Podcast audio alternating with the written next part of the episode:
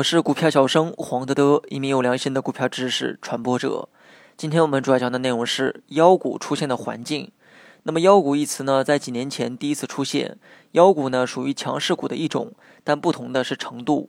妖股呢，称为妖，必然有不可理喻的地方。它们的涨幅呢，往往会让你怀疑人生，涨幅翻倍甚至几倍都是常有的事儿。那么或许在一些新手小白面前，这些呢都是不足为奇。毕竟对于什么都不懂的人来说，出现什么状况都是合理的。但对于老股民来说，妖股显然只是一种炒作的行为，一种击鼓传花的游戏。除了拼技术，也同样拼胆量。但是在操作妖股之前，你必须要了解，高收益的背后永远都是高风险。你所有的操作必须要在懂得这个道理的前提下进行。那么接下来我们了解一下妖股经常出没的市场环境。从顺序上来讲，弱势股中会产生强势股，而在强势股中会出现妖股。但是以我的经验来看呢，并非如此。强势股多的时候呢，妖股却很少；而弱势股多的时候呢，妖股却常有。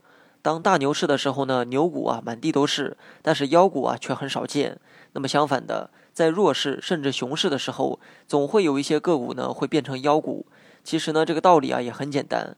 牛市的时候，多数个股都是普涨，那么市场资金呢也比较分散，哪怕业绩差的股票，也会因为牛市的环境而出现上涨。但也正是因为牛市的资金呢相对分散，所以集中炒作一只股的现象十分少见，也就很难出现妖股这种极端的走势。而在弱势和熊市的环境下，有限的资金呢会表现得很谨慎，游资炒作个股啊也是快进快出。但这种时候，某些题材个股一旦被市场同时看好，那么市场资金呢就会蜂拥而至，集中炒作。毕竟牛市呢炒啥都能赚钱，而熊市找个好的标的确实很困难。正是在这种情绪下，妖股出现在熊市的概率要远大于牛市。所以，如果你想寻找妖股，不妨先看一下你所处的市场环境。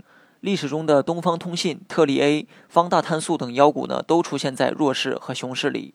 好了，本期节目就到这里，详细内容你也可以在节目下方查看文字稿件。